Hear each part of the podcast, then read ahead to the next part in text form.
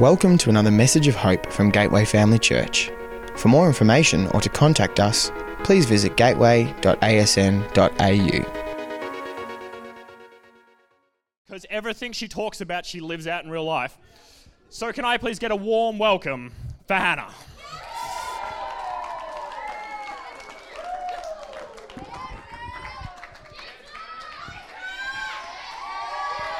You! I definitely am used to being up here already with a mic, so I just almost walked up without a mic, so I'm doing well tonight. How are we all? That's like Camp No Fear. Yeah! There's my freebie. You guys look like you're having fun out in the foyer and in here, we're jumping around. Were you guys here last week for the camp launch? How good was Joey? Is Joey here tonight? He's not here tonight. But did we love what he said?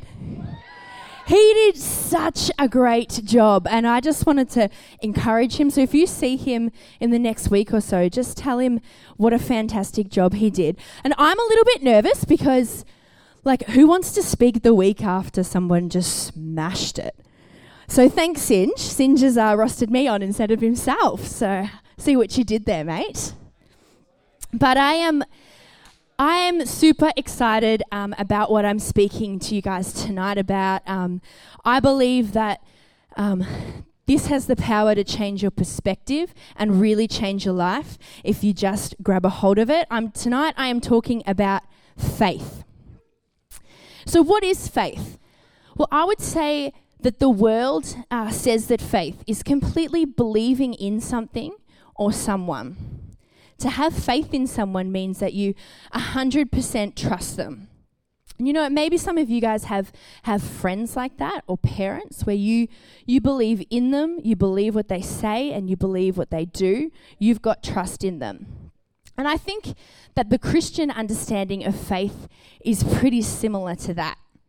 You know, we believe um, that 100% in someone we know and call Jesus. It's believing in him and what he says and does. That he came into the world a perfect man who did no wrong and chose to die on a cross in our place for our mistakes, who overcame death and was resurrected three days later, all so that we could have eternal life. That is faith. Why should we have faith? Interesting question, I hear you ask. Turn to the person next to you and say, Why should we have faith? Some of you have picked up on my inflection there too. Why should we have faith? Well, for a start, it's great to have faith in those around you, in those people that I was talking about before, with friends, with family. It's great to have our faith in them, but they're all human. And humans, as humans, you and I, we all make mistakes, which means that people let you down. But Jesus doesn't. You know, I'm sure all of us here know the feeling of being let down by someone that we trusted. You know, we believed in them, and it, and it doesn't feel too good when we're let down. And I think about um, the young boys and girls who earlier this year had their dreams crushed um, when they found out that their heroes in the Australian cricket team had cheated. They'd ball tampered and and they cheated. And I, I think about the kids that just had their had their dreams crushed, who put their hope and their faith into these um, into these heroes, and to have that just you know that idea of them being perfect just ripped away, that is losing faith in someone. And that feeling of disappointment when you lose faith in someone that you trusted is horrible and it's hard to come back from. But Jesus never lets you down. What he says and does is always true. And it says in the Bible, and we believe the Bible is God's word to us, and I'll be using and quoting it a bit tonight. It says this in Hebrews 11:1. Now faith is the confidence in what we hope for and the assurance about what we do not see. Having faith in Jesus means that you can confidently believe in what you hope for. You know, the Bible also says that faith in Jesus is the way into God's kingdom. Since Jesus was the one who conquered and overcame death, It is through him and only him that we are able to enter heaven. Romans 10:9, Bible again, tick tick, says this: If you declare with your mouth Jesus is Lord and you believe in your heart that God raised him from the dead, you will be saved. Now some of you might be thinking, Hannah, this all sounds kind of weird. Like I don't really get it. It's kind of raising more questions than answering answering ones. How do I have faith in something that I don't understand? What a good question.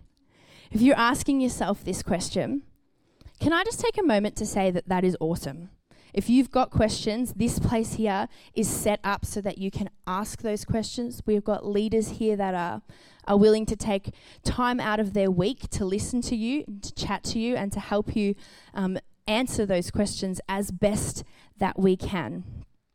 And you know what? We've got Equip tonight. We run Equip after every house party, and we're going through a course called Alpha. And Alpha is basically a whole course dedicated to asking questions. So that's after this, and I would strongly encourage you, if you haven't already planned to stay for that, it's from 9 until 10 tonight. Message your parents, ask leader if they can drop you home, and stay so that you can ask the big questions.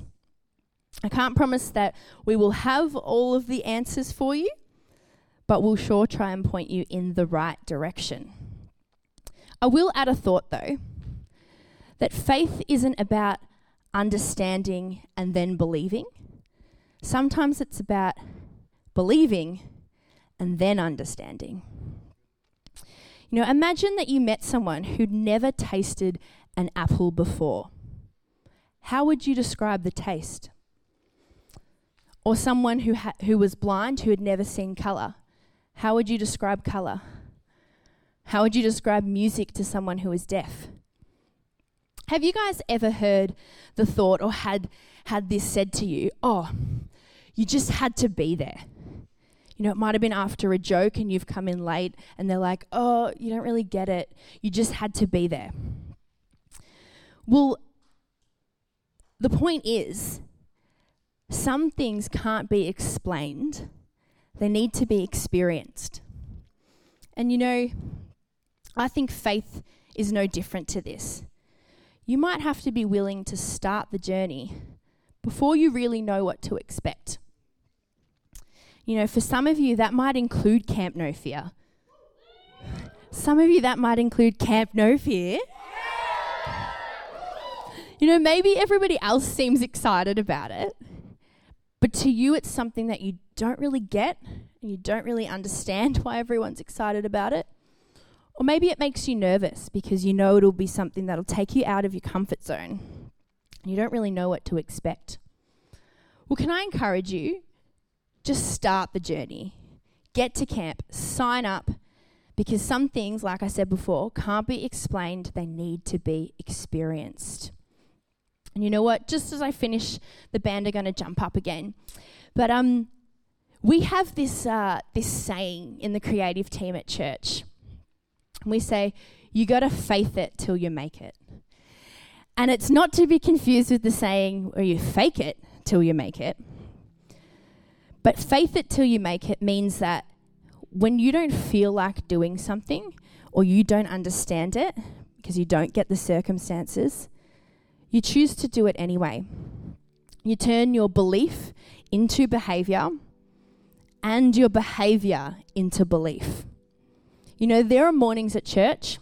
For those of you who might not know, I'm part of the worship team at church and I worship lead there. There are mornings at church where I don't feel like getting up at, you know, and being here at 7:30 in the morning, staying right through until 12:30 in the afternoon. There are mornings where I don't feel like doing that And there are mornings where I don't feel like I'm good at that either. But you know what? I tell myself I've got to faith it till I make it. And that's not putting on a brave face and just faking it. That's believing that God has a plan and a purpose and that He's positioned me in that particular role for a reason, even if I don't understand it at 7:30 on a Sunday morning. Real faith requires action. James 2:26 says, faith without deeds is dead. In other words, faith without action is useless. Our belief needs our behavior. And guys, I'm just going to get you to stand.